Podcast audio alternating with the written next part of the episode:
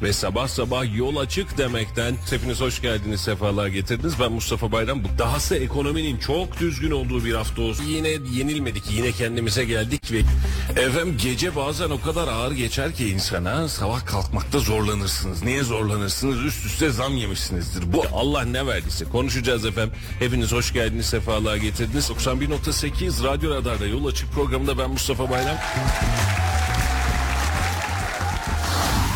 Radyo Radar yol açık başlıyor.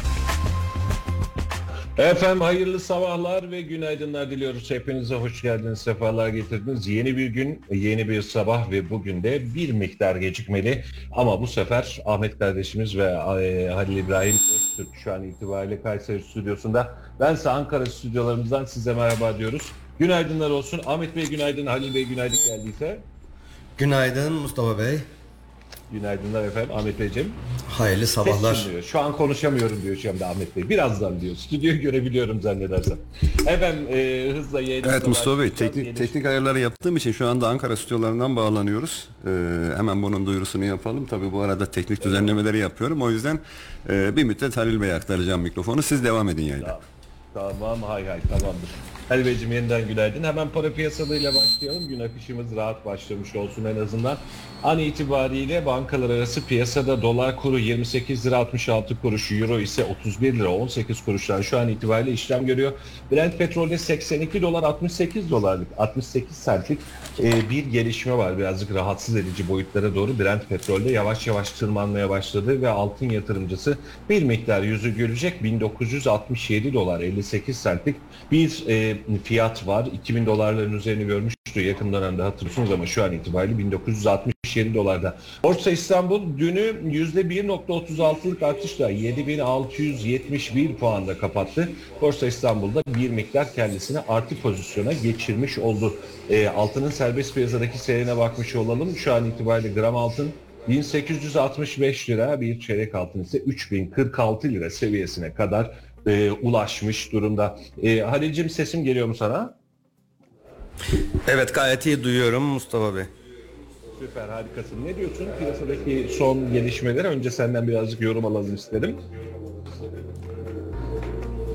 Bugün Kayseri'de böyle puslu bir havayla uyandık Mustafa. Ankara'da nasıl havalar bilmiyorum ama Erciyes Dağı'nı bile Ali Dağı'nı dahi hatta neredeyse göremiyoruz. Sisli, puslu, soğuk bir Kayseri sabahı.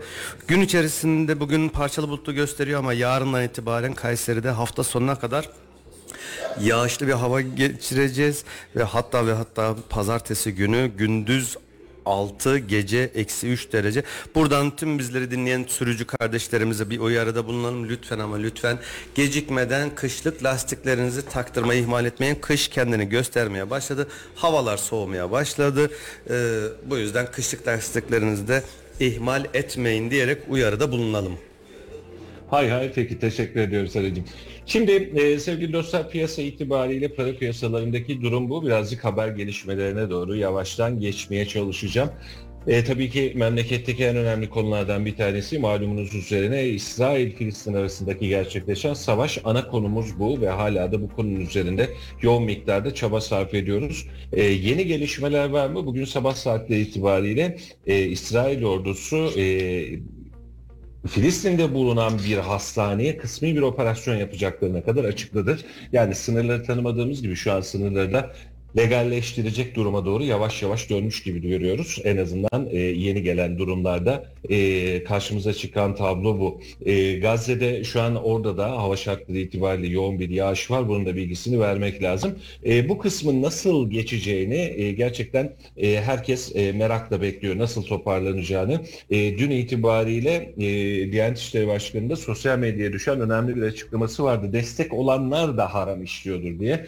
E, biz burada da safları birazcık sıkılaştırıyoruz. E, önümüzdeki günlerde İsrail ile alakalı yaşanabilecek süreçleri de hep beraber seyretmiş olacağız. Kayseri'yi ve Türkiye'yi neler bekliyor? E, e, önümüzdeki takvim e, bize şu an itibariyle faiz arttırımı ne olacak ve piyasa nasıl bir denge oturtacağını e, merakla bekliyor, bekletiyor işin açıkçası. E, çünkü piyasa şu, şu an itibariyle Petrol ne olacak, altın ne olacak, dolar, euro ne olacak ve e, derken de beraberinde e, akışı nasıl gerçekleştireceğimizi herkes merakla beklemede. E, Halil Bey'in de e, katılacağı e, üzere yüzde 40'a çıkması beklenen bir e, faiz oranı var. Yüzde 40'a çıkacak faizle beraber piyasalardaki faizin, e, kredi ödemelerindeki, kredi kartındaki faizin ya da e, devletin bize sunmuş olduğu faizin bir miktar daha artacağı kanaati e, hepimiz için e, o da aşikar bir tablo. E, tabii ki e, devletimizin özellikle geçmiş dönemde orta vadeli politikalar üzerinde yapmış olduğu e, bir planlama var ve planlama takvimi içerisinde geçtiğimiz günlerde Hafize Gaye Erkan'ın da açıklamış olduğu %70 %75'e varan Mayıs ayı sonuna kadar görebileceğimiz bir enflasyonda karşımızda cabası. E, tabii ki gelecek faiz indirimi ve faiz artışlarıyla beraber biz e, neredeyse yerel seçim döneminde piyasanın e, ve enflasyonun en yüksek olduğu seviyelerde göreceğiz. Ama uluslararası kuruluşlar da dahil olmak üzere 2024'ün sonuna doğru bu politika devam eder. Dünyada çok sürpriz gelişmeler yaşanmazsa Türkiye piyasasında da enflasyonda kısmi bir azalma gerçekleştireceği ve %35'e kadar enflasyonun gerileyeceği fikri e, ortaya çıkmış oluyor. Halil'cim sesim geliyorsa birazcık enflasyon ve faiz yorumunu da senden isteyeceğiz. Tabii ki Mustafa. Ee, daha önce de konuştuğumuz gibi yani yüzde 40'lar 45'lere hatta e, 45'lere kadar dayanacağını zaten öngörüyorduk. Şimdi e, Kasım ve Aralık ayında 2023 kapanmadan önce iki tane daha e, faiz kararı açıklanacak Merkez Bankası tarafından. Şimdi e, daha önce söylediğimiz bu rakamlara ulaşabilme noktasında da e, ben Kasım ayında yani 500 bas puan yerine 250 bas puanlık bir artışını öngörüyorum. Minimum 250, maksimum 500 ama diğer taraftan da Aralık ayında da tekrar bir faiz artışını bekliyorum. 40-45 bandına getirecekler. Şimdi işin tehlike boyutu bu noktadan sonra artmaya başlıyor. Evet reel anlamda olması gereken faiz 40-45'ler oranında enflasyon reel anlamda kısmen azıcık yavaşladı. Düşme değil azıcık yavaşladı. E, bunun karşılığında da bakın e, bankalar mevduatları kabul etmemeye başlıyor. Faiz oranlarını düşürmeye başlıyor. Reel faiz oranlarını kendi içerisinde müşterilerin kullandırdığı kredi veyahut da bireysel kredilerde. Bu dün gece bir açıklama vardı. Almanya'da iflas eden firma sayısı geçtiğimiz yıla oranla yüzde 24 oranında arttığına dair. Ne demek bu? Resesyon demek. Geçtiğimiz senede yine konuşuyorduk. Hem Amerika'da bu beklentiler hem Avrupa yani Euro bölgesinde beklentiler vardı ve Almanya bununla baş etmekte zorlanmaya başladı. Çünkü Amerika Birleşik Devletleri gibi enflasyon rakamlarını düşüremedi. Keza İngiltere öylesine. Dün e, yine Amerika'daki enflasyon verileri e, açıklandı. Beklentilerin altında kaldığı açıklaması yaptı. Amerika kısmen bu işi çözmeye başladı. Niye elinde zaten bir dolar kozu var. İstediği gibi oynayabiliyor. Ama Euro bölgesinde böyle bir şeyi göremiyoruz. Türkiye için de yüzde 40 ve 45'ler oranında olan faiz dengesi de artık tehlike çanlarının çalmaya başladığı anlamına gelecek Mustafa. Yatırımlar yavaşlayacak. İnsanlar garanti para diyerek risksiz yatırım diyerek e, vadeli mevduatlara yönelecek yatırımların azalmasıyla beraber de ha, ne olacak? Tabi talep de kısılacak. E, enflasyon verileri de aşağıya yönlü olarak azalmaya başlayacak. İşte burada bu denge var enflasyon faiz dengesini kurmak, diğer taraftan yatırımların önünü kesmeden e, ekonominin de çark, dö- çarkların dönmesini sağlamaya çalışmak çok kolay bir şey değil. Bu dengeyi sağlam bir şekilde tutturabilirsek yavaş yavaş geriye doğru gidişleri görürüz. Ama ve lakin hem faizleri arttırdık hem de enflasyonu düşüremedik. E, o zaman ne olacak? 60'lardan 70 veya 80'lere çıkacak bir enflasyon demek Türkiye içinde %50-55 faiz oranlarının olması anlamına geliyor ki geçtiğimiz 40 yıl içerisinde böyle bir şey yaşanmadı. Tehlike çanları işte bu noktadan sonra e, çalmaya başlayacak. Artık daha yapısal çözümler, sıkılaştırılmış para politikaları ve diğer taraftan da yabancı sermayede Türkiye'ye çekme çalışmaları ve gelen bu parayı da doğru yerlerde harcamak için de e, artık bizim Hazine Bakanlığı'na, Hazine ve Maliye Bakanlığı'na, Merkez Bankası Başkanı'na büyük görevler düşüyor. Özellikle de Mehmet Şimşek tarafına Mustafa. Aynen öyle. Mehmet Şimşek ve Hafize Gaye Erkan'dan önemli aksiyonlar ve önemli adımları halen bekliyoruz işin açıkçası. Önümüzdeki günlerde onların da yatırımsal fonksiyonları tamamlamak, ülkenin gelir düzeyini rahatlatmak ve enflasyonu düşürmek için sıkılaştırma tedbirleri diyebileceğimiz bir takım tedbirler alması da söz konusu. Özellikle yılbaşı geliyor Halil. Ee, şu an itibariyle çok da bir vaktimiz kalmadı. Bir ay 15 günlük bir zamandan sonra yılbaşı dilimine girmiş olacağız. Ee, ortaya çıkan bir yeniden değerlendirme oranı var ama Cumhurbaşkanı'nın biliyorsun iki dudağının arasında düşürebilir, arttırabilir. Ee, ama beraberinde e, muhtemel itibariyle kulislerin konuştuğu vergi arttırımının gerçekleşmesi. En kötümser ihtimalle %10 olan vergisel tutarların %20'ye çıkartılması e, ve hepsinin %20 e, KDV toparlanması, e, kurumlar vergisi dediğimiz, gelir vergisi dediğimiz tanımların bir miktarda arttırılması konuşulanlar arasında ve beraberinde tabii ki herkesin çok merak ettiği ÖTV'de durum ne olacak? Araç alımlarında fiyatlar değişecek mi de merak konusu. Çünkü dolar artıyor, piyasada enflasyon artıyor. Beraberinde üzerine bir vergi yükünü de vatandaş çekebilir mi? E, hakikaten ben de merak ediyorum. %18'i %20'ye çıkarttık. Yine ise %2 bizi öldürmez dedik ama e, bunun bir tık daha yükseği ya da %1, %10 dediğimiz e, KDV tutarlarının %20'ye çık- e, çıkması da piyasada zannedersem iş akışını bir miktar daha yavaşlatır gibi geliyor. Şimdi bu kadar kısa sürede zaten bir vergi artışları yaşanmıştır benim biliyorsun. sesim geliyor mu? Ben seni gayet iyi duyuyorum. Sen beni duyabiliyor musun? Zannedersem Kayseri stüdyosuna ulaşmakta zannedersem bir miktar ya zorluk çekiyoruz ya da e, sesimi ulaştırabiliyor muyum sevgili arkadaşlar? Ben seni gayet iyi duyuyorum. Sen beni duyuyor musun? Ben duyamamışım o zaman Arecim. Çok özür diliyorum kusuruma bakma. Tamam yok yok. Ee, Şimdi daha öncesinde vergi artışları ÖTV'de ve KDV'de yaşandı Mustafa. Daha birkaç ay oldu. Bunu çok kısa bir süre içerisinde yılbaşında tekrar bir yukarı yönlü bir e, ÖTV olacak çok fazla düşünmüyorum ama tüketim malları üzerinde belki der ki mesela beyaz eşyada ÖTV artışı ya da mobilyada ÖTV artışı ya da e, inşaat malzemelerinde KDV artışı gibi bir takım böyle sektörel bazda yani e, piyasayı ya da marketleri domine edecek rakamlar üzerinden belki e, daha kısıtlı şekilde belki bir artış olabilir. Ama genel bazda bir şey artış. ol genel bazda bir artış olacağını çok fazla tahmin etmiyorum açıkçası. Çok yoğun değil evet zaten genel beklenti de bu bahsetmiş olduğumuz özellikle gıda sektöründe uygulanan %10'un %20'ye e, yükseltilmesi var ama ilk etapta şu an hali hazırda beyaz eşyada ve diğer gruplarda geçerli olan %20'nin daha fazla artırılması söz konusu değil ama o bahsetmiş olduğumuz %10'un onlar da biliyorsun %8'di. %8'den %10'a geçen kısmın en azından %10'dan %20'ye geçirilmesi de e, ciddi anlamda konuşuluyor. Çünkü ülkenin bu anlamda e, önemli ölçüde paraya ihtiyacı var. E, ödemelerimiz dengesi itibariyle de paraya ihtiyacı var. E, ve bu parayı da dengelemek için e, uzmanlar ya e, işte varlık fonu üzerinden ya e, TMSF üzerine e, elde edilmiş şirketler üzerinden veyahut e, çeşitli vergisel artışlarla bu rakamların arttırılacağı kanaati bir miktar daha e, yoğun basıyor. Ama tabii ki seçim öncesi dönemde siyasetin böyle bir tanımlamaya, böyle bir yaklaşıma nasıl bakacağı da e, gerçekten bir muğlak. Çünkü seçimler böyle e, ateş çemberi gibi alanlar. E, Anadolu bölgesinde ya da AK Parti'nin ya da CHP'nin kendi elini rahat hissettiği bölgelerde belki çok fazla problem değil ama Ankara'yı, İstanbul'u, Adana'yı, Antalya'yı eğer bahsedecek olursak bu bölgelerdeki seçim yarışmasının çok daha sıkı geçeceği, bunun içinde hükümetin alabileceği ekonomik tedbirler konusunda bir miktar daha e, sakin davranacağı kanaati e, düşünülüyor ama geçen seçimde de görmüştük. Anlık olarak bazı artışları da çok rahat ve hızlı şekilde eğer ihtiyaç varsa e, Maliye Bakanlığı üzerinde ya da Merkez Bankası üzerinde yapmamız gerekiyor diyor ve kestirip atabiliyor, yapabiliyor diye düşünüyorum en azından. Şimdi zaten seçimlere de az bir zaman kala hele hele yılbaşında böyle bir vergi artışına gitmek tabiri caizse biraz intihar olur gibi geliyor bana Mustafa. Yaparlarsa da seçimden sonra.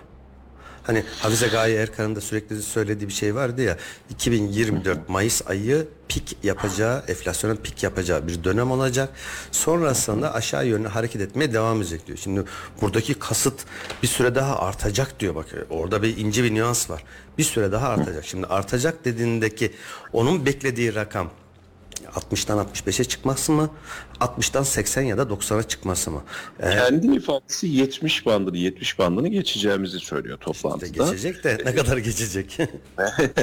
e, bir miktar da geçebilir, bayağı da geçebilir. Azı da bir, çoğu da bir. Bence çok da fark etmiyor. Yani e, geçmişken zaten vatandaş alışmış enflasyona. Sonuçta yıl sonu itibariyle düşürecekseniz ve 2025'te de hedeflenen rakamlara doğru gelecekseniz artık bu saatten sonra e, çok da herhalde müdahale şansımızın kalabileceği bir yerde yok. Yani vatandaşın evet dayanma gücü yok ama e, karşıya karşımıza çıkan tabloyu da aman efendim biz istemiyoruz bunu diyebilecek durumda da değiliz gibi geliyor. E tabii ki ve e, elinde sadece bir tane koz var Mustafa. Enflasyonla mücadele edebilmek için Türkiye özelinde söylüyorum. Bir tane koz var. Faizleri arttırmak. Hem iç piyasada yatırımcıları çekmek hem de uluslararası piyasalardaki fon şirketlerinin Türkiye'ye e, yatırım yapmasını sağlamanın tek bir tane yolu var. Faizler. Faiz kalemiyle oynayacak. Yani bunun içinde tabii tahviller, bonolar, e, borçlanma senetleri hepsi içinde olarak genel olarak söylüyorum faizler. E şimdi %90'a çıkardır enflasyon çıktı diyelim. O Hafize Gaye Erkan'ın bahsettiği. E şimdi e, faizi sen kaça getirmen lazım? En az yüzde altmış. Bak korkunç rakamlar. Ciddi anlamda korkunç rakamlar. Tehlike çanlarının yani direkt resesyon demektir. Bir Allah'ın kulu yatırım yapmaz. Üretimler yavaşlar. E, maliyet artışının dolayı işçi çıkarmalar başlar. Şu an bak e, biraz önce ne söyledim? Almanya'da yüzde 24 oranında iflas eden firmalar sayısı artmış. Tehlike. E, iflas eden firma demek bir dünya işçi açığı demek bir taraftan. İşsizlik oranlarının artması demek. Bu sefer sen talebi kısmaya çalışırken aslında üretimi kısıyorsun. En tehlikeli kısım bu. Senin üretimi kısmadan talebi kısmanın yollarına bulacaksın. E bunu da nasıl sağlarsın? Bir taraftan karşımızda da dış ticaret açığı denen karşımızda kocaman kocaman rakamlar geliyor. 100 milyar dolarlık bir dış ticaret açığımız var. Her sene senin fazladan 100 milyar dolarını dışarıya veriyorsun. Türkçesi bir. O zaman senin mücadele adı altında yapman gereken şey basit ithalat yaptığın ürünlere çok yüksek vergiler. Şu an mevcutta yüzde elli mi? Yüzde yüz elli yap. Yüz mü? 200 yapacaksın. Ha ne yapacaksın bir taraftan? Bu her sektör için söylüyorum. Sadece aklımıza ithal ettiğimiz işte otomobil diye gelmesin, lüks gruplar diye gelmesin. Bunun içine cep telefonu da dahil ya da yurt dışından her ne alıyorsak çok yüksek vergiler ve e, mamul girişini kısmen yasaklayıp sadece ve sadece ham madde girişine izin vermek ve bunların da muadili olan yerli üretimi desteklemek. Bu sefer de aşırı destek vereceksin. Gerekse vergiyi sıfıra indireceksin. Ciddi anlamda. Bak dış ticaret açığını, e, ithal ürünlerini azaltmak ve yerli üretime, ikame ürüne getirmenin yolu bu. Başka yok. Hakikaten yok. Kısa vadede yapacağım bir şey yok. Uzun vadede yeni yeni fabrikalar. Ya bugün bir fabrikaya başlıyorum desen iki sene, üç seneden aşağı üretime geçemezsin. Bu kadar dayanacak gücümüz var mı? E, yok. O zaman sen kısa vadede tedbirler nasıl alırsın? Yüksek vergi iç piyasadaki ürünlere, yerli ürünlere de ciddi anlamda da destek. Ya sen e, yurt dışından gelen ithal ürünlerde yine de almak isteyenler varsa oradan al- elde ettiğin kazancı iç piyasadaki yerel üretime ver. Destek olarak ver. Cebinden de bir şey çıkmaz hem de. Kısa vadede alınacak ciddi tedbirler bunlardır diye düşünüyorum. Ee, bakalım sonuçlarını hep beraber göreceğiz. Bu arada arkadaşlar da bir taraftan bunun tartışmasını yapıyoruz. ya, Yarın geceden geçerli olacak şekilde motorine 1 lira 14 kuruşluk bir zam bekleniyor. Bizim arkadaşlar da hatta e, farklı bilgilerle indirim bekleniyor aynı tutarda e, indirim bekleniyor diye düşünülmüştü. Onu da hemen şöyle bir e, açıklamak istiyorum. Bundan iki gün öncesinde e, gece bir e, saatleri itibariyle 1 lira 64 kuruş motorinde de indirim kesinleşmişti.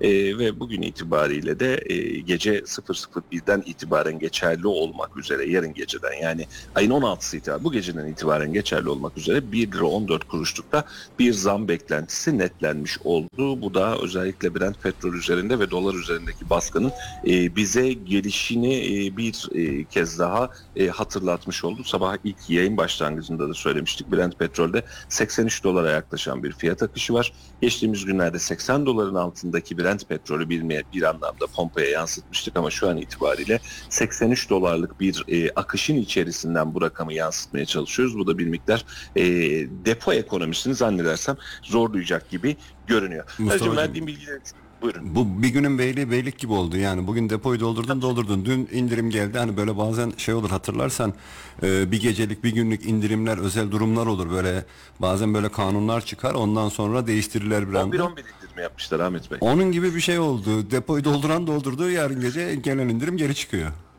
Aynen öyle. Yani 11-11G özel gibi böyle e, Kasım indirimi gibi bir indirim yapmışlar. Yeniden bilmiş.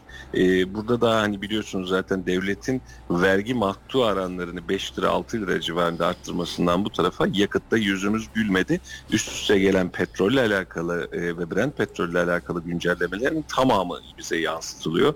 E, bu anlamda da çok müdahale edilecek bir e, hadiselerde kalmadı işin içerisinde. Ki Ya bugünleri devlet günlerimiz Devlet Buyurun. şöyle yapsın o zaman ayda bir sefer iki sefer böyle indirim yapsın. Depoyu bir defa dolduranlar ayda bir defa doldursunlar ondan sonra zamlı fiyattan devam etsin. Bunun gibi bir şey oldu bu. Valla e, biliyorsun e, eski günlere de dönmek istemiyoruz. 10 kuruş indirim ya da 10 kuruş zam var diye e, petrol ofislerinin bir benzin istasyonlarının önlerinde e, sıra da tutmak istemiyoruz işin açıkçası. E, ama yeni dönemde de şu an doların kuru ve pozisyonu itibariyle de hemen hemen aynısını söyleyebilirim. E, 10-15 kuruşluk bir artış oluştu. Şu an itibariyle euro 31 lirayı geçti. 31 lira 19 kuruş. 30'u geçiyor ne oluyor filan dediğimiz yerde 31-19 hatta 31-20 şu an itibariyle. Buradaki artış da yıl sonuna kadar birazcık köklü devam edecek gibi görünüyor. Şöyle Özellikle bir şey var. Şimdi e, bahsettiğin zamanlarda 50 kuruşluk bir indirim ciddi rakam tutuyordu depolarda. O zaman mazotun ya da benzinin litresinin fiyatına bakıyorsun. Şimdi 1 lira, 1,5 lira e, totalde 37 lira, 38 lira bandında gezen e, dizel grubu için ya da benzin grubu için baktığın zaman bir şey etkilemiyor. O zamanlar etkiliyordu insanlar sıraya giriyordu. Şimdi 1 lira o zaman şimdi 5 lira falan olması lazım ki insanlar o 5 lira için sıralara girmeli. Yoksa değmiyor. Paranın parasal olarak hükmünün kalmadığının bir başka açıklaması. Şimdi karşımda haberde duruyor. Bunu da yayında paylaşacaktım. Sen konuyu açtın. Buradan en azından geleyim. İstanbul Taksiciler Esnaf Odası Başkanı Eyüp Aksu taksi ücretlerine %65, %65 zam yapılması için İstanbul Büyükşehir Belediyesi'ne başvurduğunu açıklamış. Şimdi 65 zam isteyebilir mi? En son zammı ne zaman yapmıştı? İstanbul'da yaşamadığımız için bilmiyoruz ama %65 zam yapmak istiyoruz. Ya yani indi bindi şu anda kaç lira? Ben en son 10 lirayı hatırlıyorum. İndi bindi 10 liraydı en son İstanbul'da. İşte tam tam tam şimdi ondan bahsedeceğim. Burası tam bir şey böyle e, facianın ne demek olduğunu gösteriyor ki her birimiz İstanbul'a gittiğimizde o taksiyi bir şekliyle kullanıyoruz. Yani toplu taşımanın yanında takside ihtiyacın oluyor. İndi bindi ücreti eğer zam teklifi kabul edilirse bu. Şu anki fiyat değil. Zam teklifi yeni teklif edilen fiyat. İndi bindi 115 TL. Taksimetre açılışı 31 lira 63 kuruş. Kilometre başına 22 lira 69 kuruş olacak. Ha? Yani 10 kilometrelik bir mesafeyi başladım ve gidiyorum dediğinde 31 artı 220-250 TL'ye gidebileceksin 10 kilometrelik bir mesafeyi ki İstanbul'u e, yaşayanlar gidenler bilir 10 kilometrenin hükmü de olmaz esamesi de Ya Şimdi okunmaz. benim gibi hemen hesap itibariyle- yaparlar. 10 kilometrede kaç lira yakar bu araç diye. hesap yapmaya başlar Ya, insanlar. tabii, tabii. Ya bir de şöyle düşün hani e, atıyorum Beylikdüzü'nden küçük çekmeceden ben Tuzla'ya doğru gideceğim ve bunu yanlışlıkla taksiyle yapacağım dersen ciddi bildiğin maaşı bırakacak haline gelirsin işte. Bavul, bavulla para taşıyacaklar. Bavulla çantayla bırakacaksın. Böyle bir çanta para e, taksiciye bırakman gerekecek bu gidişle. Aynen öyle. Ya şimdi e, taksiciye kızılır mı? Vallahi bilmiyorum. Taksiciler buradan seçim öncesi onlar da masadan ne alırsak aldık mücadelesi verecekler. Fahiştir, fazladır, azdır bilmiyorum ama e, daha önceki gittiğimizde de Ankara'da da İstanbul'da taksicilerin "Abi para kazanamıyoruz dediğini biliyorum. Yani birçoğu en azından bunu söylüyordu. E, kazanamıyorsan yapma kardeşim diyeceksin ama adamın ekmek kapısı yani bir şekliyle o işi yapmak zorunda ve şu an itibariyle hani bu rakamlar eğer geçecek olursa bunun anlamı şu yılbaşı itibariyle biz birçok belediyede belki de ulaşım zamlarını konuşacağız konuşamayacağız. Konuşamamamızın sebebi de seçim olmuş olacak ama e, gelirken Salih'le yolda aynı hadiseyi konuştum. Ahmet Bey sen çok çok iyi hatırlarsın. Seçimden hemen önce e, fırıncıların biz ekmek zammı yapacağız bunun için teklifi gönderdik dediği gün e, bunu yayınlayan e, kişiler Fırıncılar Odası ve bizler bunu yayınlayan insanlar bazı e, kitleler tarafından vatan haini ilan edilmiştik. Zam durduruldu, iptal edildi ve seçimden sonra aynı ekmeğe iki kez zam yapıldı. O gün itibariyle vatan haini ama o günden sonra iki kez zam yapanlar e, vatan kahramanı olarak kayda geçti. Valla Bunun için de Mustafa ben onların seçimde- ilan etmesiyle biz vatan aynı olmuyoruz e, ya da Yok vatan canım. kahramanı da olmuyoruz. Sadece işimizi yapıyoruz. Burada gelen bilgileri değerliyoruz, topluyoruz, insanlara e, haber olarak ulaştırıyoruz. Onu yapanların kendileri utansın. Ne diyeyim yani bunun için başka bir şey söylemek istemiyorum. Valla utanıp utanmamaları için yeni bir seçim dönemini daha beklemeniz lazım. Öyle bir utanç kaynağı yok efendim onlarda. Ama seçim öncesinde ulaşımda, suda, e, toplu taşımada ya da işte atıyorum taksi ücretinde, ekmek ücretinde zam yapmamak için e, birçok kaynak ciddi anlamda bir ısrar sarf edecek. Yani en azından biz 31 Mart'a kadar bu zamları vatandaşa göstermeyelim, yansıtmayalım, yapmayalım diyecek. 31 Mart'tan sonra ne olacak? Halil biraz önce soruyordu ya Hafize Gaye Erkan'ın bahsettiği enflasyon artışı nedir diye. Ne kadar tuttuysak o kadar bırakacağız. Bunun içinde o patlama ne kadar tuttuysak o kadar bırakmak anlamına gelecek. Yani bugün ekmeğe işte atıyorum şu an itibariyle bir zam söz konusu değil ama yılbaşı itibariyle artan asgari ücretler vesaireler, ulaşım maliyetleri, akaryakıttaki maliyetler nedeniyle fırıncı arkadaşlarımız diyecek ki biz zarar ediyoruz zam yapmamız lazım diyecekler. Yapamazsınız diyeceğiz. İşte toplu taşıma belediyeler zararını büyütüyor diyecek. Yapamazsınız efendim seçimi geçirin diyeceğiz. E seçim geçtikten sonra bugün onu aldığınız seçimden sonra 15'i 18'i belki de 20'yi almak zorunda kalacaksın. E, bu da e, seçim sonrası seçimin enflasyonist yaklaşımının bize e, karşı göstereceği tabloyu bence e, çok açık bir şekilde karşımıza serecek. Bu çok ürkütücü durumda duruyor. Yani yoksa e, seyrinde bırakacak olursanız, siyaseti bırakacak olursanız e, normal tıkırında işte arada bir zam gelir, arada bir siz alışırsınız, maaşa zam istersiniz filan diye beklersiniz ama arada seçim olması birçok etkeni ve dinamiği kıracak gibi görünüyor en azından. Eğer bu taksicilerin talepleri kabul edilirse Mustafa Bey ben müsaade istiyorum İstanbul'da taksicilik işine başlayacağım. Valla e, erkenden gitti bize de yer kap. Hatta iki tane daha plaka alayım. Onu da değerlendiririz hemen. Kayseri zekası çalışsın ama yani bir 10 kilometrelik 12 kilometrelik bir mesafede 250 TL ciddi anlamda da yüksek bir para. Halicim öyle ama mesela işte e, çok güzel bir şey söylüyorsun. E, şu an itibariyle İstanbul'da herhalde bir taksi plakasını almaya çalışıyoruz. Aracını değil plakasını almaya çalışıyoruz desek. Yani apartmanı herhalde satması lazım.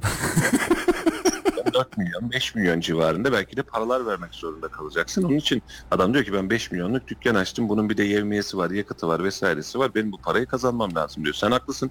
Yani ben şimdi düşünüyorum işte Ocak ayında belki de bir e, İstanbul programımız olacak. Bugün itibariyle mesela Ankara'dayım. Ankara stüdyolarından sesleniyoruz. E, ben en azından Ankara'dayım. E, arkadaşlarım şu an Kayseri'de.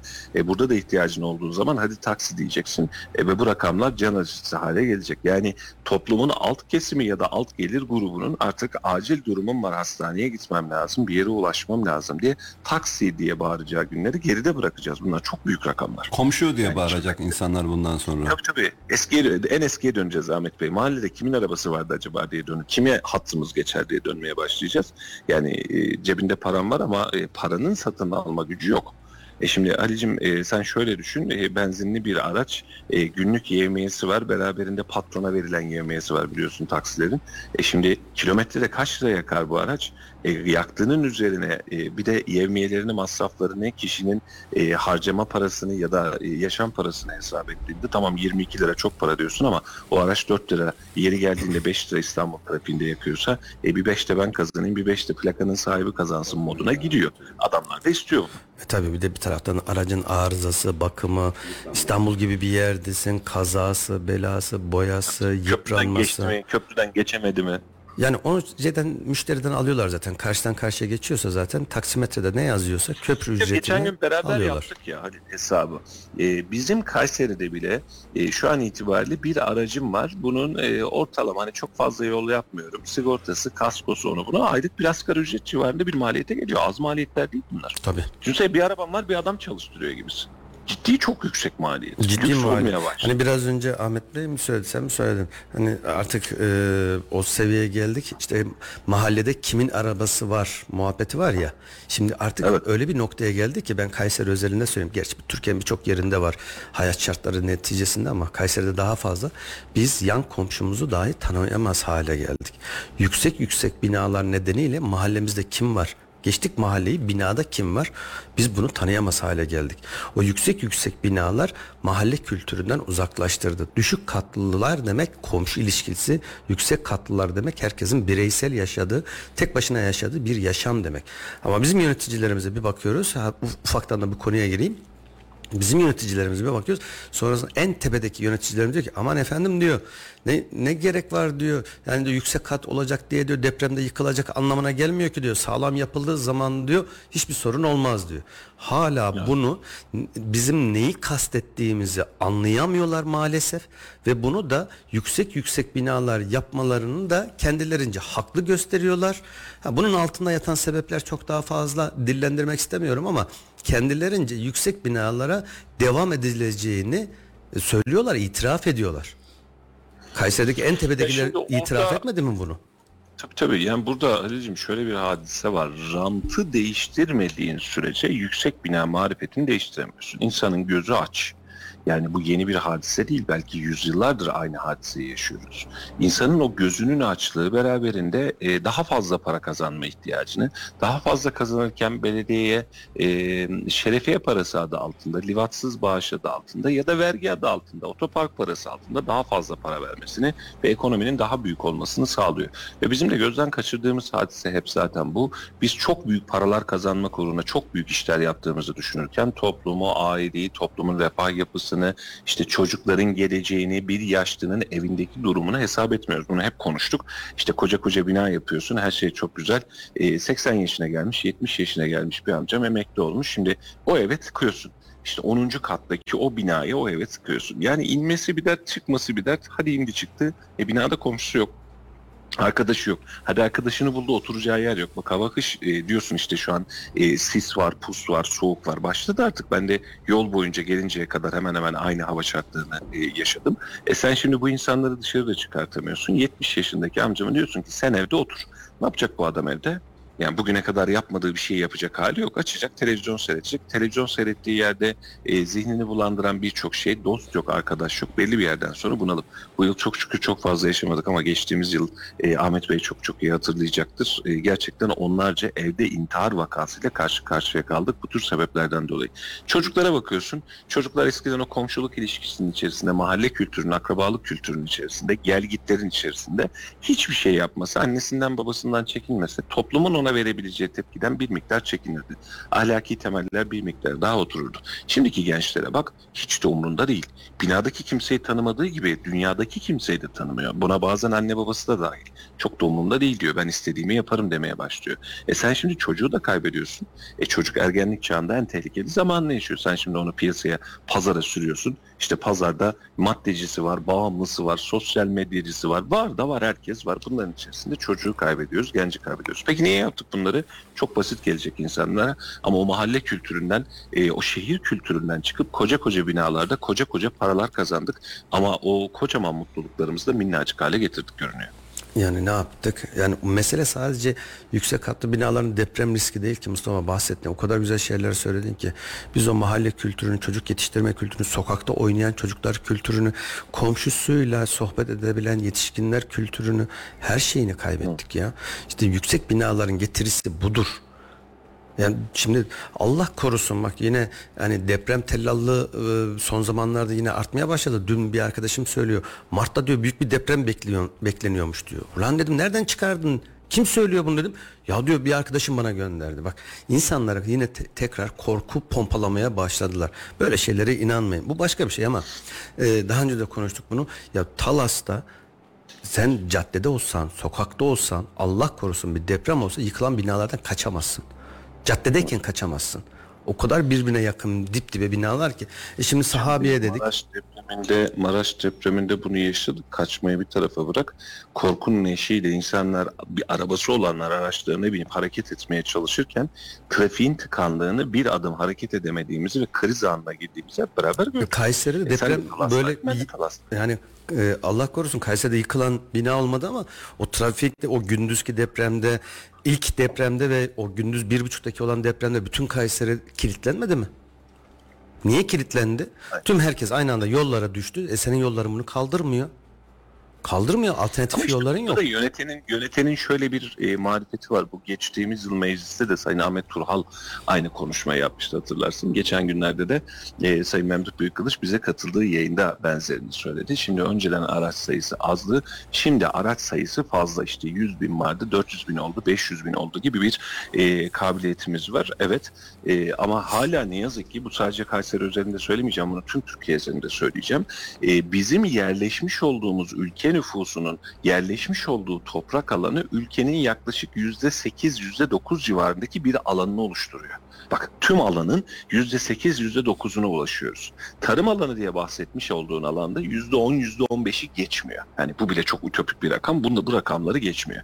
Hani meşhur laf var Kayseri'de de çok fazla söylenir. Biz de kendi aramızda bunun esprisini yaparız ya. Hani koca yazıyı kör mü koydun diye. Önümüzde kocaman bir yazı yani kocaman bir inşaatlaşma yapabileceğimiz, yapılaşma yapacağı, yapabileceğimiz bölge var. Ama biz ısrarla ve inatla hala aynı merkezlerde yüksek kat vererek daha fazla rant ve rantiye elde etmek için çaba sarf ediyoruz. Ve buna da çok ısrarcı devam ediyoruz. Yani Kesinlikle. senin biraz önceki söylediğine katılıyorum. Hani bunu durdurabilecek bir yöntem var mı? Diyor ki şimdi kanun diyor biz bu adama diyor atıyorum 10 katlı bina yapımı için izin vermişiz. Peki binaya başlamış mı? Hayır. Ruhsatı vermişiz mi? Hayır, hiçbir şey yapmamışız. Peki bu adam ne yapsın? Kendiliğinden şöyle yapması gerekiyor. Ya 10 kat ben yüksek sevmiyorum 2 kat yapayım deyip cebinden para ödemesi lazım. Peki adam bunu yapar mı? Yapmaz. Sen bunu kanuni olarak zorlayan hale gelirsen mesela 3 kattan fazla bina yaptığında senin artı mevzuatla örnek veriyorum şu kadar daha vergi, şu kadar daha kontrol, şu kadar daha demir uygulaman lazım dediğinde bu adam diyecek ki ya 4 kat 5 kat yapmayla uğraşmayayım ben 3 katta kalayım bunun maliyeti daha yüksekmiş diyecek. Yani elinde hani Fahrettin Koca'nın e, meşhur hikayesi vardı ya hani virüsü yenmek için elimizde bir silah var. Hani e, yakalanmamak diyor ya hani şu an bu yüksek katı yenmek için elimizde bir silah var. Ve sen bu silahı istersen kullanabilirsin. Anayasal olarak da bu senin için uygun. Ben teknik olarak yüksek kata müsaade etmek istemiyorum. Eskiden izin almış olanlar yapabilirler ama yapmak istiyorlarsa örnek veriyorum 5 katın üzerindeki yapılacak yapılarla alakalı kat başı ortalama şu kadar şunu şunu şunu vermesi lazım de. Bak bakalım yapıyor mu yapmıyor mu en azından azaltırsın. Bak geçenlerde e, daha 3-4 gün önce 12 Kasım'da e, Düzce depreminin yıl dönümü vardı. 1999. Yüzlerce insanımız hayatını kaybetti. Onunla alakalı bir televizyonda haber program vardı. Biraz geniş zaman ayırmışlar. E, depremden önce Düzce, depremden sonra Düzce neler yapıldığını, nasıl bir e, konutlaşma yapısına girdiğini, büyük belediye e, başkanıyla birlikte bir program yapmışlar. Diyor ki depremden sonra tüm yönetmelikler değişti. Zemin artı dört kat üzerinde hiçbir şekilde hiçbir nam ve ad altında beşinci kata izin vermeyen bir yeniden e, şehirleşme planı oluşturulmuş. Bak o kadar güzel. Eski halini gösteriyor. Aynı bizim eski e, Kayseri gibi bir yerde 5 kat, bir yerde 2 kat, yanında 7 kat, 8 kat falan varken şimdiki düzce yeniden inşa edilmiş. Biraz daha böyle yamaçlara yapılmış. Çok güzel. İnşallah bir yolum düştüğü zaman da bir caddelerinde, sokaklarında gezmek istiyorum. O kadar güzel planlama yapılmış ki bizim Kayseri'de hani TOKİ'nin yaptığı yerler var ya çok güzel şıkır şıkır diye bizim beğendiğimiz o tarz binalar yapılmış zemin artı dört kat. İp gibi dizilmiş gibi hepsi dört kat. İşte orada tekrar o mahalle kültürü sokak kültürü sokakta bahçede oynayan çocuklar komşularıyla sohbet edebilen insanlar haline tekrar gelmiş ya biz burada şehir planını değiştirmek için Allah korusun tekrar bir felaket mi yaşamamız gerekiyor? E aynı şey Hatay'da, Maraş'ta yaşanmadı mı? E orada fay hat yaşanmayacak. Bir de öyle düşün. Mesela Maraş'ta 10 katlı bina yaptırmışsın sen vakti zamanında yıkılmış.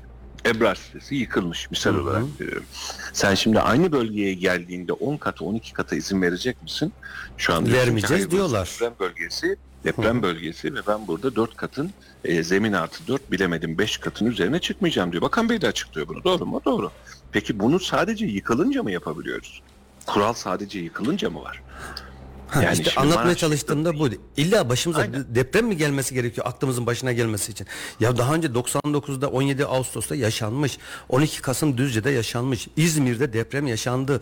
Bingöl'de deprem yaşandı. Elazığ'da yaşandı. Van'da yaşandı. Son 20 yılda biz yıkımla sonuçlanan bir dünya deprem yaşadık ve artık Türkiye'de yeni haritalarla geçen bir uzman söylüyordu. Artık diyor, Türkiye'nin her yeri kıpkırmızı diyor. Deprem yaşanma ihtimalinin düşük olduğu bir yer yok diyor. Konya Ovası Olmayan dahil. Neredeyse yok. E, oldu da Konya'da da oldu biliyorsun bu Evet. deprem sonrası. Oldu olur muymuş diyoruz orada da oluyor. Zaten kaygı buradan kaynaklanıyor Halil'ciğim. Şimdi e, bize hikayeyi hep kendi görmek istedikleri taraftan anlatıyor yetkililer. Yani mesela diyorsun ki işte şehirde şu eksik.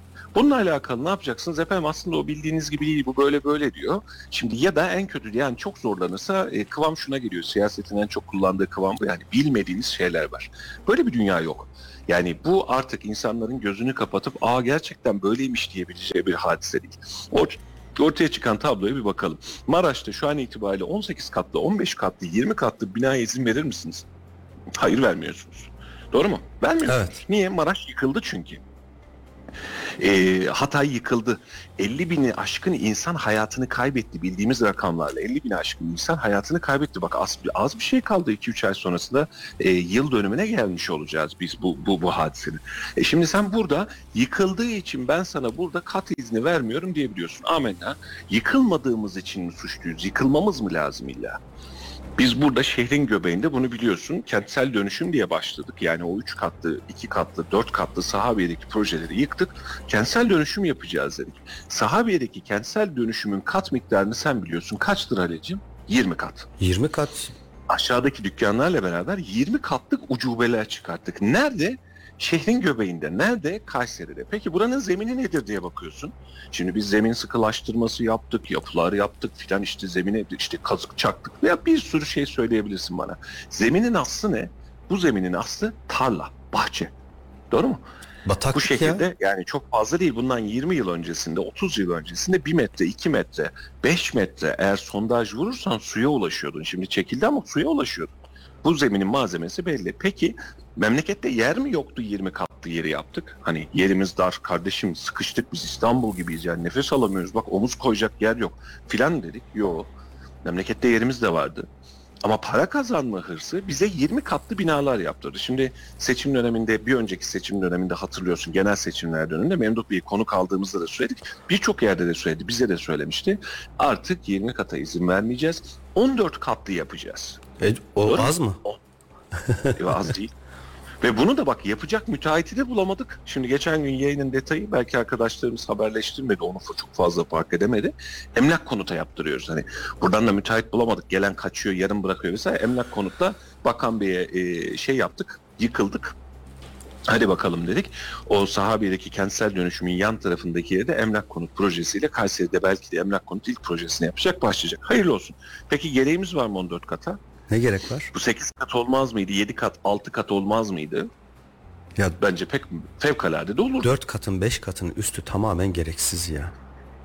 Bak ge- geçen de yine televizyonda gösteriyor. Dünyada 8 milyar insan var. 8 milyar insanı bir araya getirsen diyor.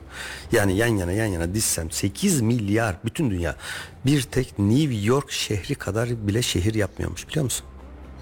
Oldu? Ha biz Kayseri Türkiye için konuşuldu. Herkese 200-250 metrekare evler olursa bir Tokat kadar ya da bir Çorum kadar yer kaplıyor diye bir muhabbet vardı ya. Hani evlere oturmadın yan yana dizdin. 8 milyar insanı bir New York şehri kadar bile etmiyor. Bir şehir kadar adam yapıyor. Aynen. Ali'cim bu e, başladığımız noktaya yeniden dönelim. E, bu tamamen para ve rant hırsının karşılığıdır. Çünkü belediye dahil, e, oradaki müteahhit dahil, zemin etütçü dahil, çimentocu dahil herkes bu mantıkta bakıyor. Ne kadar yüksek kat yaptık, ne kadar tek kütle üzerinde daha fazla e, alan oluşturduk biz o kadar fazla kârdayız. Arsa sahibi için de böyle, belediye için de böyle.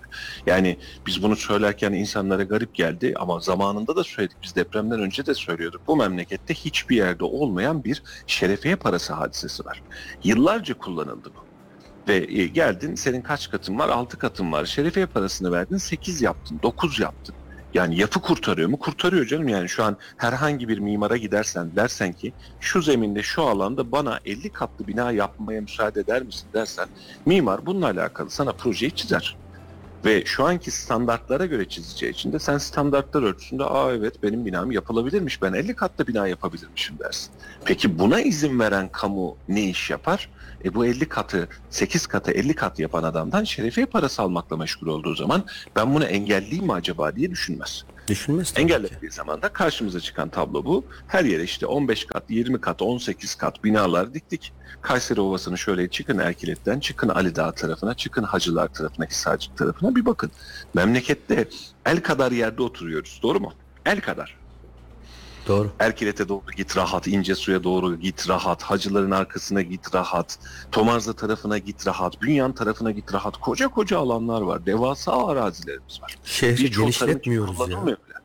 Tabii tabii. Ve şu an bunu genişletmemek için de bak deprem döneminde hatırlıyorsun Ali birçok programda bunu gündeme getirdik. Kendi yüzlerine sorduk. Bakın vatandaşın ihtiyacı var. Yeni e, alanlar oluşturacak mısınız? Yeni yapısal alanlar oluşturacak mısınız? Bakın arsa fiyatları çok yükseliyor. İnsanların tek katlı bir evde oturma özgürlüğü var. Villa olması gerekmiyor. Yani bu özgürlüğün elinden almasak, ucuz maliyetli arsalar versek, mahalleler oluştursak keşke. Belediyeye de gelir olsa keşke. Bunları hep konuştuk değil mi Ali'ciğim? Konuştuk. Kaç tanesi böyle bir yapı planı çıkarttı? Bildiğim kadarıyla Hiçbir. yok. Sıfır. Yani bir birkaç Sadece beli şunu yapıyoruz ama. Buyurun. birkaç belediye e, ne yaptılar? Belirli alanlarda e, ihaleyle işte dört konutluk, beş konutluk arsa Villa satıyoruz dedi. Villa parseli satıyoruz dediler. Bunu da boy boy afişlerle duyurdular. Dört tane, beş Aynen. tane yere. Şimdi küçücük yerler, oluşturulan yerleri ben villa parseli olarak satıyorum dediğinde tanesinden 3 milyon, 5 milyon para kazanmayı biliyoruz. Ama vatandaşı 200-250 metrekare, 300 metrekare civarında bir arsayı bir mahalle şeklinde oluşturup proje olarak oluşturuyor. Ya başlıyorum var mısın de kooperatif gibi kur şimdiden ödemeye başlasın sana gelir hiç problem değil. Senin elinde tabiri caizse bugün itibariyle 10 para etmeyecek araziyi sen yapı alanı olarak çok rahatlıkla satabilecek durumdasın. Buradan gelir elde edebileceğin gibi vatandaşa nefes aldıracaksın. Belediyenin tek derdi para kazanmak değildir. Belediye para kazanmak için kurulan bir müessese de değildir. Belediye hizmet üretmek için var. E sen bu alanları açabilmiş olsaydın şu an memleketin her bir tarafında insanlar şunu diyecekti. Evet 2024'ün baharında inşaata başlayacağım. 2024'ün ortasında sonunda benim tek katlı bir evim olacak bahçesinde mangal yapacağım diyebilecekti. Hangimiz diyebildik? Cebinde 8-10 milyon minimum para olanlar diyebildi. Ee, daha önce 3-5-8 milyon çay bağlarında eden villaları 40 milyon 50 milyon civarlarında rakamları bile konuşmaya başladık. Ve birileri parasına para kattı. Arsa sahibi parasına para kattı. Müteahhit parasına para kattı. Ama dönüp geliyorsun. Peki kardeşim bizim fakir fukara ne oldu? Yani ne nerede yaşayacak bu adam? Bunun için bir alternatif Ya, yok. fakir fukarayı geçtik. Orta e, seviyedeki insanlar bile zaten onlar için bile hayal oldu. E şimdi Evet. dededen kalmış bin metrekare bir yer. Geliyor müteahhit oraya 14 katlı binayı dikiyor. Belediye şerefiye paylarını veriyor. Belediye parasını alıyor. Müteahhit 14 kata dörder e, daireden 48 e, veya 50 daire neyse işte yapıyor. Bunun 14 15 15 tanesini arsa sahibine veriyor. 15 tane bugünün en kötü parasıyla yani 2-2,5 milyondan 30-40 milyon TL piyango vuruyor.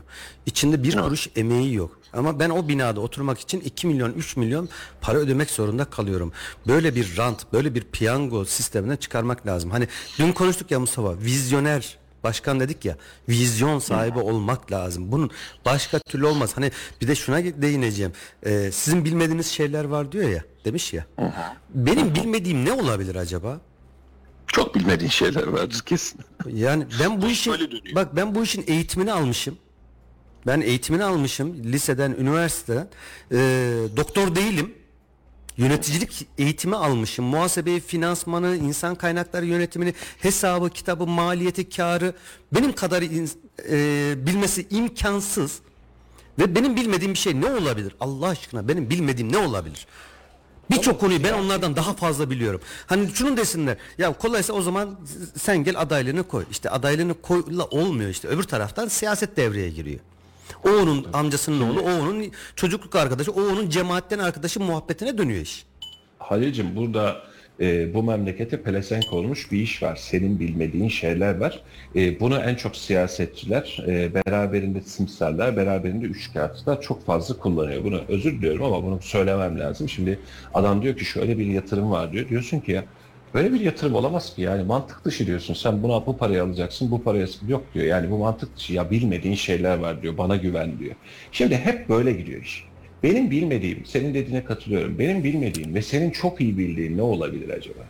İşte ben bunu gerçekten bir tek bilmediğimiz şu olabilir. Şimdi- Oradaki para döngüsündeki alışveriş paylaşımını bilmiyoruzdur. En fazla bilmediğimiz konu bu olur. Aynen. Bak şimdi kaç gündür konuşuyoruz. Kimseyi de töhmet altında bırakmak istemem. Ama seçim yaklaşıyor. Biz muhtar da seçeceğiz, belediye başkanı da seçeceğiz, meclis üyesi, de seçeceğiz. Doğru mu? Şimdi meclis üyesi seçilmek için geçtiğimiz yıl e, çok ciddi paralar bağlayan insanlar vardı. İsim isim sayarım isterlerse. Çok ciddi paralar bağladılar. Partiye verdi, vekile verdi, ona verdi. Ne olacaksın efendim büyüyünce?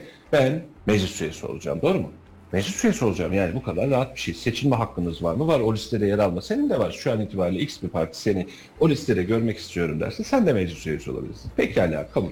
Şimdi bu kadar parayı niye verdik abicim biz? Ee, bir bakıyorsun meclis üyeleri oturum başına 10 para diyebileceğimiz bir para alıyor. Yani 300-500 lira, 1000 lira. Evet, komik rakamlar. Var. Komik rakamlar alıyor. Ayda kaç kez oturuyorsunuz? Bir. Çok zorladın. İki. Toplam oturumda bu. Hadi komisyondasın 3 bitti bu kadar. Tabii tabii. Hadi üç. Peki bu kadar parayı niye verdin abi sen? Yani meclis üyesi olacağım diye. Sonra dönüyorsun. Yani biz saf cahil aklımız var ya. Yani anlamıyoruz ya bizim bilmediğimiz şeyler var ya. Onun için dönüyorsun. Diyorsun ki bu adam ne iş yapıyor diyorsun. Ee, ekseri e, o, o ortamda ve ortalamada müteahhit çıkıyor. Ah müteahhit ne yapabilir ki diyorsun. Yaptıklarını geriye dönüp bakarsan eğer e, burada daha iyi rahat anlayacaksın. E, senin yolun değişiyor, şerefiyen değişiyor, katkın değişiyor, başka bir şeyin değişiyor, birbirine gözümüyorsun. Peki abi bu memlekette hani çok rahat rahat söylüyorlar ya tüyü bitmemiş yetimin hakkı filan diye. E, bu yetimin tüyü değil nefesi bitemedi. Yetim yok ortada, yetimi de yediniz. Nasıl çıktınız bu işin içerisinden? Bak şimdi yeniden belediye seçimleri geliyor. Herkes sıralara bindi. Ben de belediye meclis üyesi olayım diye. Olun. Vallahi olun. Muhtar da olun. Herkesin demokratik anlamda hakkı değil mi? Ahmet Bey de olacakmış. Olsun herkes. Tabii ki. Yani şimdi Ahmet Bey çıksa, sen çıksan, ben çıksam, ben muhtar adayıyım desen, kanuni yeterliliğin tutuyorsa, akıl sağlığın yerindeyse, Türkiye Cumhuriyeti vatandaşıysan, sen de olabilirsin kardeşim. Sıkıntı yok buraya kadar. Muhtarları tenzih ederek söyleyeceğim bunu. Yani onların öyle bir götürüm alanı yok. O muhtarlardaki yaptığımız en fazla hadise şu, benim kızı belediyede işe yerleştirebilir miyiz? Anladın mı? Yani benim dayı oğlunun şuradaki işini, hani, hani muhtar ağırlığı var kullandıkları tek fonksiyon bu. Bir de asgari ücret tutarında maaş alıyorlar. Ama meclis üyesine geliyorsun muhtar kadar para almıyor. Doğru.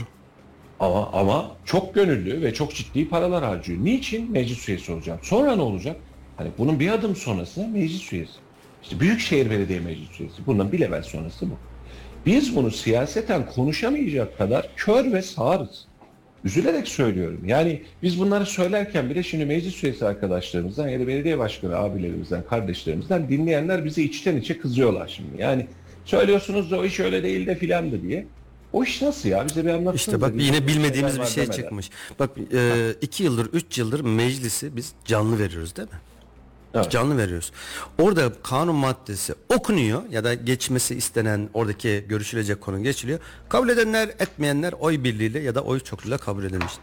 Ya e, şimdi Kazım abinin dışında, Kazım Yücel'in dışında, Özgür Özer'in dışında konuşan bir Allah'ın kulu var mı 50 tane adamın içinde? Ya, Yok. Bir de Erhan Özsan'ı kat. Şimdi yeni grup başkan vekili. Aynen. Ee, üç tane isim e, meclis içerisinde konuşuyor. Onu da susturabilmek ediliyor. adına her şeyi yapıyorlar. Tabii canım tabii tabii. Ve şimdi şimdi hadi buradaki rantı ve mantığı anlatmak istiyorum insanlara. Yani şimdi bir belediyenin bütçesi, oluşumu, buradaki iştirakler, katılımlar. Yani me- mesela bu mecliste e, bugün yeniden meclis, e, pardon yarın yeniden meclis var, ikinci oturum var. Özgür Özel diyor ki e, isim benzerliğiyle artık CHP Genel Başkanı'ndan bahsediyormuşuz gibi olacağız ama hayır. E, CHP Büyükşehir Belediye Meclisi Grup Başkan Vekili.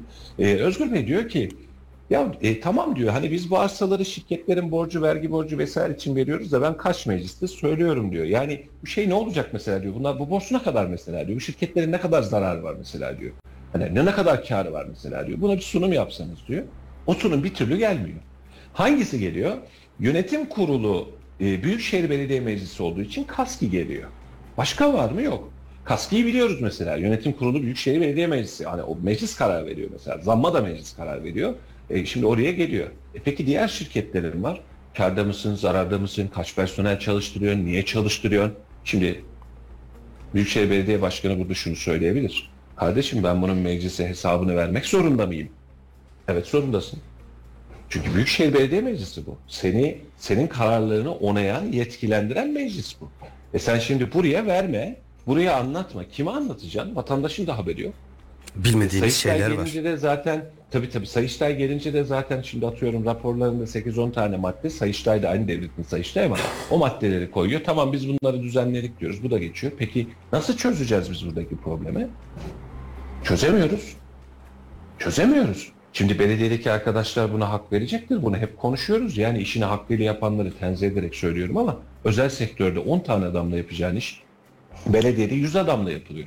Bir dönem Levent Kırca'nın e, Türkiye Büyük Millet Meclisi'nin tiye alan bir skeci vardı. Hatırlar mısın Halil'ciğim bilmiyorum işte. Efendim diyor, bir çaycı, bir çaycının yardımcısı, kahveci, bir tane şekerci. Çayı getirmeye 5-8 tane adam var diye böyle tiye almıştı. işin ironisini yapmıştı. Şu anda da mevzu bu. Ve hala personel almaya devam ediyoruz bir taraftan. Siyasi baskılarla alıyoruz, seçim geliyor, söz vermiştik baskılarıyla alıyoruz. Peki ne yapacağız bu kadar adamı? E senden çıkıyor bunun vergisi. Ondan sonra diyorum ki efendim katlı kavşak diyorum. E, efendim bütçemiz diyor. Doğru mu? Efendim şuraya bir okul, işte bir hayırsever bulalım. Biz ne e, e, filan. Şimdi hafta sonunda yarın işte Perşembe günü itibariyle ya da Cuma günü tam program bilmiyorum. E, Milli Bakanı Sayın Haseki ile beraber Kayseri'ye gelecek bir dizi programla alakalı. Şimdi bizim basın olarak da, kamuoyu olarak da Milli Eğitim Bakanı'ndan ya da Haseki Bakan da dahil olmak üzere bize kaç tane okul sözü veriyorsun? Bak bende şu kadar okul rezerv alanı var. Buraya okul yapmamız lazım. Benim tekli eğitime geçmem lazım dememiz lazım. Biz bunu belediyeler üzerinde de zorlamamız lazım. Ama bizim şu an belediyelerimizin ana us- u- u- ufku e, ne kadar fazla yapı yapabilirim? Bunu tüm belediyelere söylemiyorum. Kimse kusuruma bakmasın. Hani o belediyeleri vatandaş da kamuoyu da iyi kötü biliyor. Şimdi birisi kentsel dönüşüm yapıp mahalle kurtarıyor. Birisi boş alanda bina yapıp kentsel dönüşüm yaptığını söylüyor. Şimdi Halil sen Argıncıklı olarak söyle. Argıncık'ta kentsel dönüşüm yapılınca içimizin yağı eriyor değil mi? Yani yavaş yavaş da olsa mülkiyet problemi çözülecek. Burada adam olacak diye düşünüyoruz. Doğru mu? Doğru. Ama şimdi şöyle düşün, e, dönüyoruz, hiç alakası olmayan bir alanda bir kentsel dönüşüm projesi açılıyor. Ya yaşıyor adamlar orada, niye zorluyor? Yaşıyor adamlar orada. Suç desen suç yok, atık desen atık yok. Yani adamlar bir şekilde gece kondu hayatı diyorsun, biz de bahçeli hayat diyoruz. Yaşıyor. Yok orayı da yapmam lazım. Niye? Çünkü bölge gelişecek, bize para lazım. Maalesef Kayseri'nin maalesef Kayseri'nin kanayan yarası yıllardır, onlarca yıldır devam eden bir argıncık sorunu var. Şimdi argıncık deyince küçücük bir alan olarak akla gelmesin. Eskiden argıncık dediğimiz yer ta e, sanayi odasından başlar, fuarı içine alır, havaalanından ta Horsana Kızık tarafına kadar giderdi. Bu kadar büyük bir alandan bahsediyoruz. Lakin 1987 yılına kadar belediye şeklindeydi. Belediye başkanı vardı Argıncın. 1987'de Koca Sinan ve Melik Gazi kurulduktan sonra Koca Sinan'a bağlandı. Hatta daha sonra e, semt olarak anıldı, mahalle bile olmadı. Şu geçtiğimiz son 2018 2019 özür. 2019'daki yerel seçimlerde 5-6 tane mahalle birleştirildi. Küçük küçük mahalleler ve Argıncık sadece bir mahalle olarak kaldı. Ama kapladığı alan itibariyle maalesef koca sene içerisinde 30'u bırakın 40 yıldır doğru düzgün bir şey değişmedi. Şimdi belediye başkanlarımızla ya da işin uzmanlarıyla görüştüğümüzde ya burada çok fazla miras var çözemiyoruz. Evet kendilerince haklı Doğru. oldukları yer var ama ama istenince yapılıyor mu? Yapılıyor. İstenince yollar yapılıyor mu? Yapılıyor. İstenince yapılıyor'nun cevabı şu Halil'ciğim. Şimdi kentsel dönüşümde yeni bir kanun çıktı biliyorsun. Haseki Bakan yeni bir kanun teklifini sundu ve çıktı.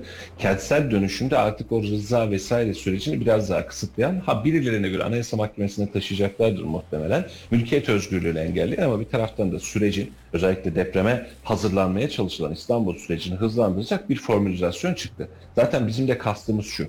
Biz bu e, aksiyonu sadece belediye başkanından beklemiyoruz. Şimdi Argıncık özelinde ben bunu kamulaştıracağım, ne olursa olsun yapacağım, e, ben bunu kentsel dönüşüme sokacağım diyebilirim bir belediye başkanı. Bütçe yetmez. Ufku yetse bütçesi yetmez. Doğru mu? Yani koca koca alanlardan bahsediyorsun. E o zaman kanun yapıcı burada devreye girecek. Zorlayıcı madde devreye girecek. Zorlayıcı madde kimin elinde? CHP'nin elinde değil ki bu. Doğru mu? Yani ey CHP bunu çıkartmıyorsun diyebileceğim bir hadise değil ki kanunu yapan sensin. Bak, burada da Canın çok- istediğinde bir gecenin içerisinde istediğin kanunu çıkartan sen bu tür konulara gelince kanunlar gecikmeli olarak Bak, çıkıyor. çok ufak- Sormuyor mu vatandaş? Ufak bir şey söyleyeyim. Yine 30 yıl 40 yıl geriye gittiğimde Gazi Osman diye bir mahalle vardı. Bugün herkes yine bilir. Bağdat Caddesi'nin olduğu caddenin Evet, sağı evet. solu etrafı. Şimdi Barbaros'un bir kısmı falan. Oraya biz Gazi Osman Mahallesi derdik. O kadar kötü bir mahalleydi ki. derdik. O kadar kötü bir mahalleydi ki hatta şöyle bizim gençliğimizde şöyle bir şey var. Buraya polis giremiyormuş ya. Aklına yani n- kötü manada ne gelirse her şeyin olduğu bir mahalle. Şimdi ne halde? Bak 20-30 senedir de oraya bir yerli bir ettiler. Şu anki Argıncık'tan daha kötü bir durumdaydı. O tarihte bak yaşı böyle 40'ın 45'in üzerinde olanlar çok iyi bilir. Çok kötüydü. Hakikaten ne ararsan vardı ama dümdüz ettiler. Bak koca koca caddeleri yaptılar mis gibi oldu. Ha demek ki isteyince oluyormuş değil mi? Ben de bunu diyorum. Bak, Vallahi 30 ben- sene öncesinde oluyormuş. Valla Halicim e, bugün de mesela Battal Gazi Mahallesi'nde Melik Gazi Belediyesi'nin yaptığı çalışma var. Takdir ediyorum. Yani niye? Battal Gazi Mahallesi'nin o e, demografik yapısı sebebiyle burayı rahatlatmak lazım. Evet kardeşim rahatlatmak lazım. Peki neye itiraz ediyorum? Ya şimdi tek katlı yerleri söktük tamam sökelim. Ya 10 katlı yerde yapmasak mı acaba? Ben bunu o kentsel dönüşüm projesinde de söyledim. Yapmasak mı? Yani burası deprem hattı, hattı geçirdin. Hadi depremi boş ver. Hadi bak e, yayının başında da söyledim. Depremin bir adım daha ötesinde senin kültürel ilişkilerini bozuyor. Bu kadar yüksek kat.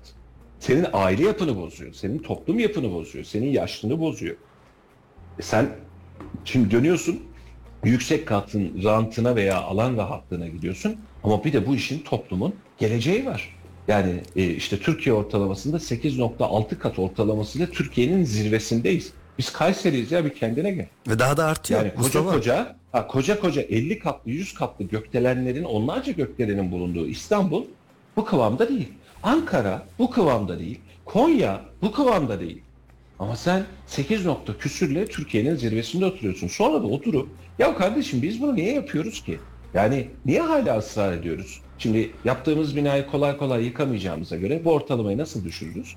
E, Daha az katlı binalar yaparak düşürürüz. E bunun için ne yaparız? Vatandaşa arsa, yer ve bölge gösteririz. Hadi buyurun gelin deriz. Ama şimdi şöyle oluyor. Efendim villa parseli deyince millet üşüş üşüş koşturuyor. E konut parseli ver. Yani tek katlı bahçeli ev parseli ver. Adına mi müstakil, müstakil yaşam projesi de adına. Villa deme ya. Aynen. Villa deyince hemen bir 5 milyondan başlıyor fiyatlar.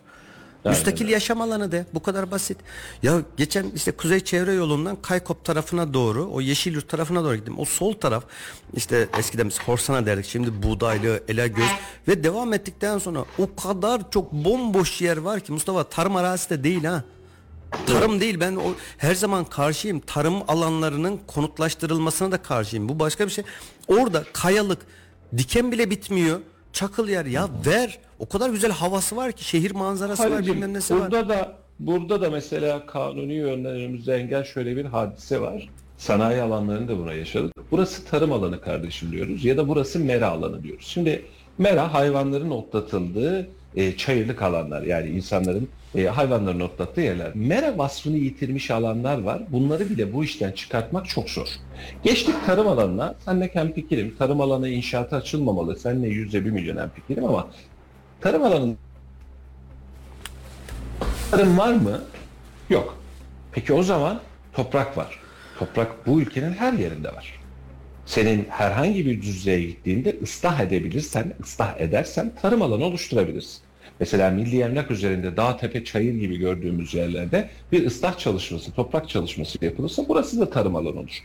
Tarım alanı diye takılacağımız yeri de iyi belirlemek lazım. Yani tarım alanı, e, tarım yapılıyor mu? Hayır ama tarım alanı. Efendim değiştiremiyoruz. Ama e, mesela şehir merkezini açmak adına bazı tarım alanlarından feragat edip e, bunu uzağa taşımak, daha farklı tarım alanları, tarım organize sanayileri, tarım lokasyonları oluşturmak mümkün mü? Bence mümkün. Yani Yeşilhisar'a gidiyorsun, bak sen de biliyorsun, Kayseri'li hemşehrilerimiz de bilir, her yer tarım alanı.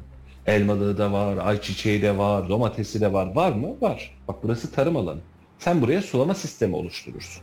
Ama şehrin merkezinde işte Argıncı'nın arkasında tarım alanı varmış. Efendim şehir büyüyor. Şehri ben buradan kopartıp başka bir alana da alamayacağıma göre müsaade edin tarımı başka yerde yaptıralım biz bu çiftçiye. Ve yapsın. Yapmaya da devam etsin. Yok onu da yapmıyorlar. Bak birazcık- onu da yapmıyorlar. Hani e, Argıncı'nın arka tarafı dedim. Tren yoluyla havaalanının arası. Orası Evet. daha 5 yıl öncesine kadar her yer tarım alanıydı. 3 metreden su çıkan alandı. Hani biraz önce dedin ya orada hani çiftçilik yapana başka bir yerden çiftçilik işine devam edecek arsa versin. Yok onu yapmıyorlar. Oraya binaları şimdi dikiyorlar. Yine 10 katlı 12 katlı binaları dikiyorlar. Üçer daire, beşer daire veriyorlar. Oradaki tarla sahiplerine. Domatesi, domatesi, e, salatalığı, sebzeyi alıyoruz. Yerine bir bina anahtarı veriyoruz. O da zengin Tu- oluyor. tuğla veriyorsun. Yerine domates alıyorsun, yerine tuğla veriyorsun. Türkçesi Ne bu. yazık ki. Valla yayına da sonuna geldik. Hızlı geçti Halil'cim bugün. Biz e, İçişleri Bakanı Yerli Kaya'nın bir operasyonu var. İçişleri Bakanlığı paylaştı. İstanbul'da düzenlenen kafes operasyonları kapsamında ki bir operasyon değil bu biliyorsun. Hani bu bilmem kaçıncı operasyon. Liderliğini Özgür Saral isimli şahsın yaptığı Sarallar grubu olarak bilinen organize suç örgütü çökertildi.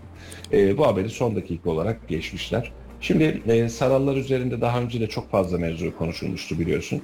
Ben bir kez daha çağrımı tekrar etmek istiyorum. Bir önceki İçişleri Bakanlığı döneminde oluşturulduğu iddia ve ima edilen bu örgütlerin yeni İçişleri Bakanlığı döneminde teker teker e, parça parça e, alındığını, kapatıldığını, çökertildiğini duyuyoruz. Biz hangi suç örgütü veya kime ait olduğunu bakmaksızın suç örgütlerinin e, imha edilmesi taraftarıyız. Yani toplum olarak da bu taraftarız ama e, bu işin siyasi ayağında kim e, bu işe öncülük etmiştir? Kim arkasında durmuştur? Kim ne kadar destek vermiştir? Bunların da e, adli yol üzerinden kamuoyuyla paylaşılması ve adli olarak gerekli işlemin yapılması kanaatindeyim. E, Sayın Ali Yerlikaya her e, operasyon yaptığında, her örgütü çökerttiğinde bizim aklımızda ha bak bir tane daha eski dönemden bir taş daha gitti diye bakmamak lazım. E, neye sahip çıkacağımızı da iyi, bil, iyi bilmek lazım.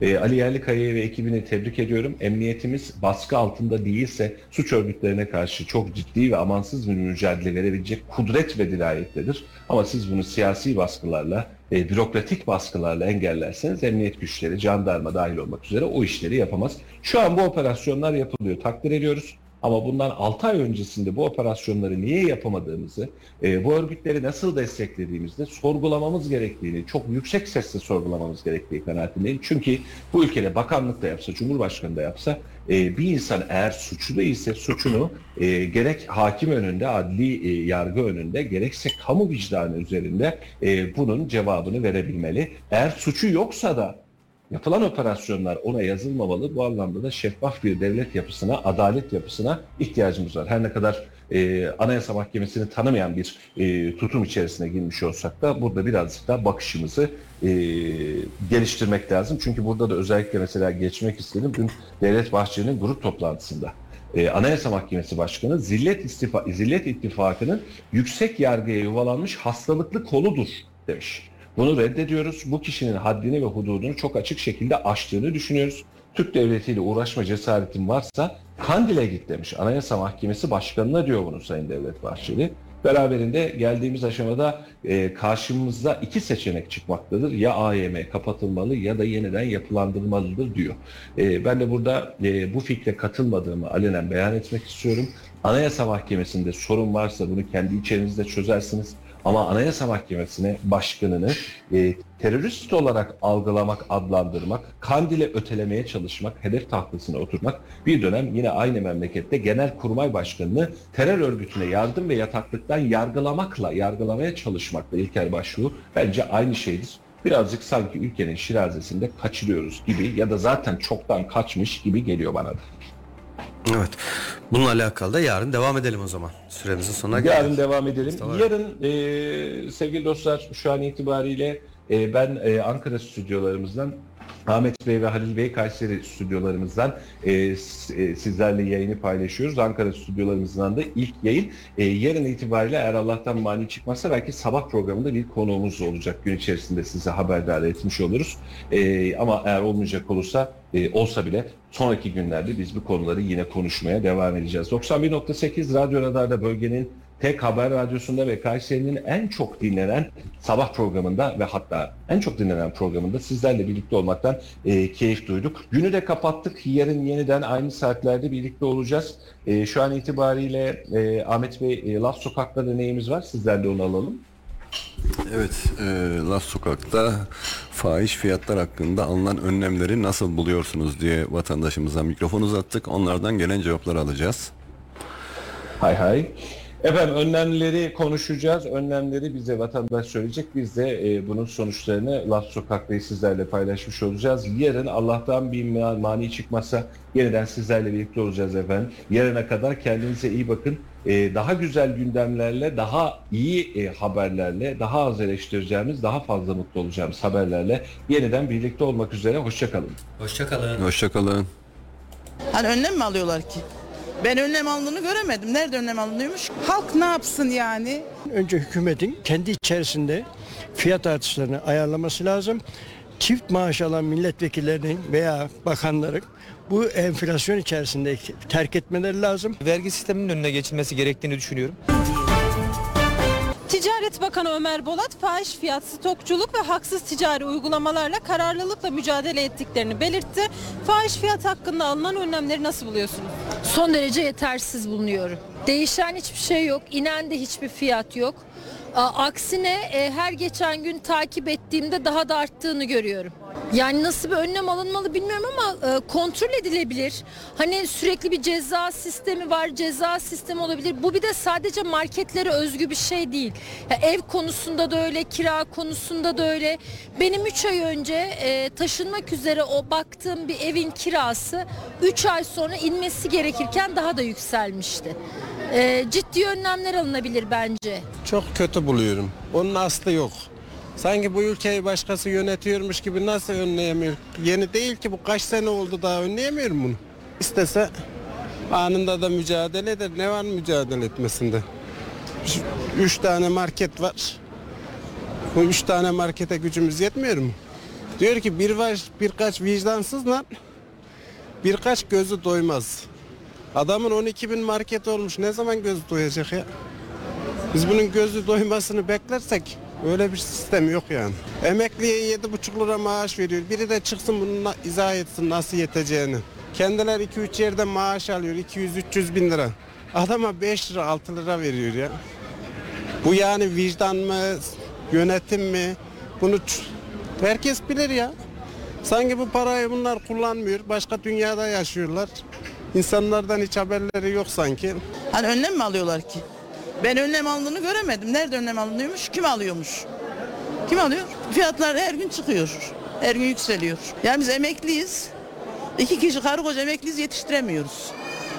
Artık gerisini asgari ücret alanlar falan düşünemiyorum. Düşünmek bile istemiyorum.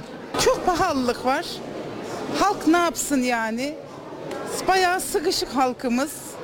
Hiçbir şey diyemeyecek haldeyiz yani. Şimdi devletimiz verdi, kepçeyle, kaşığıyla verdi, kepçeyle aldı. E hadi benim aldığım maaş dört buçuk. Ben kızımla nasıl geçineyim dört buçuğuna? İnan çok sıkışık durumda oluyoruz. Yetmiyor. Yapacak bir diyecek bir şeyim de yok. Ben yetersiz buluyorum. Fahiş fiyatı en, eee, dengeleyebilmek için önce hükümetin kendi içerisinde fiyat artışlarını ayarlaması lazım. Çift maaş alan milletvekillerinin veya bakanların bu enflasyon içerisinde terk etmeleri lazım. Yatırım yapmaları için kapı kapı para dolanmamaları lazım. Ülkemiz bizim her şeye yeterli. Ancak biz içimizdeki hırsızları önce bulup cezalarını vermemiz gerekir. Bu kadar. Bir emeklinin kesinlikle geçinebileceği bir fiyatlar değil. 11.400 liralık bir ev şeyle asgari ücretle çalışan bir işçi dahi bugün evine bakamıyor. Eğer iki çocuğu varsa zaten aç. İki çocuğun okul masrafları zaten 7500-8000 lira tutuyor. Servisiydi, okuldaki çocuğun harçlıydı. Efendime söyleyeyim beslenmesiydi çocuğun. Gerisinde nasıl geçinecek? Doğalgaza zam geldi. Daha biz doğalgazı kullanmadan zam geldi. Dolayısıyla elektriğe zam gelecek. Jelibon da bulmuştuk biz Antalya tarafında. Büyükşehir Belediye Başkanımız ilan etti ama jelibon bize hiç düşmedi nasıl oluyorsa. Hiç iyi bulmuyorum. Evet. Bugünkü aldığını yarın alamıyorsun. Çünkü o mal tezgahta duruyor. Zam geldi diyorlar. E aldığın zamlı almadın ki bize zamlı vereceksin. Zamlı aldığın malı zamlı ver de biz de ona göre, göre davranalım. Ama ki evet. Her gün ellerinde benim evimin dibinde marketler var. Yapıştır yapıştır yapıştır. Ne her gün ne yapışır bu yavrum diyor. E şeyimiz müdürümüz öyle dedi. Müdürünüz öyle dese millet aç kalır dedim ben de. Bir ekmek parası olmayan var. Tutup Suriyelileri getirip doyuruyorlar ama bizim Türklerimiz orada aç geberiyor. Valla yeri, yeri geldiğinde güzel önlemler alınırsa güzel bulurum. Ama şu an e, daha devam ediyor. Sanırım 750 milyon liraya e, kadar bir ceza kesildi şimdiye kadar. Ama insanımıza yetecek gibi de durmuyor. Esnafımıza bu ceza yetecek gibi de durmuyor. Aynı firmalara yine gitseler yine ceza kesilecek şeyleri e, fiyatları artırdıklarını da görebilirler. Maaşa zam yapmak bir önlem değil. Fiyatları sabitlemek daha makul bir önlem. Ya tabii ki fazla fiyatlar. Ben yurt dışında yaşıyorum.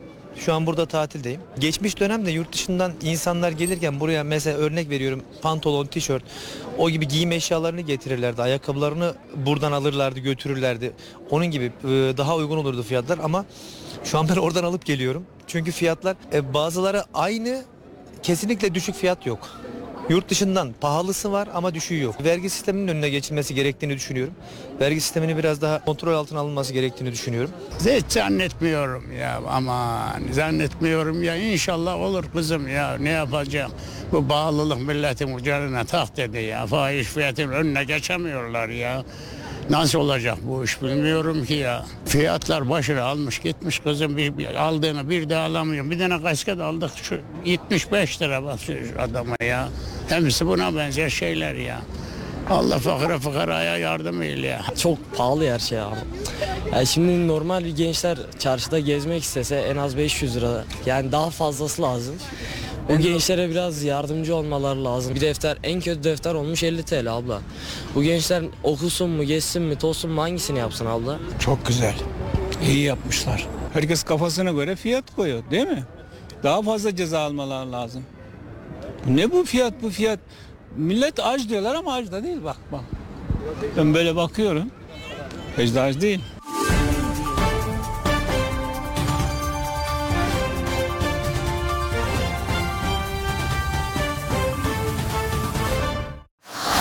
Radyo Radar yol açık sona erdi.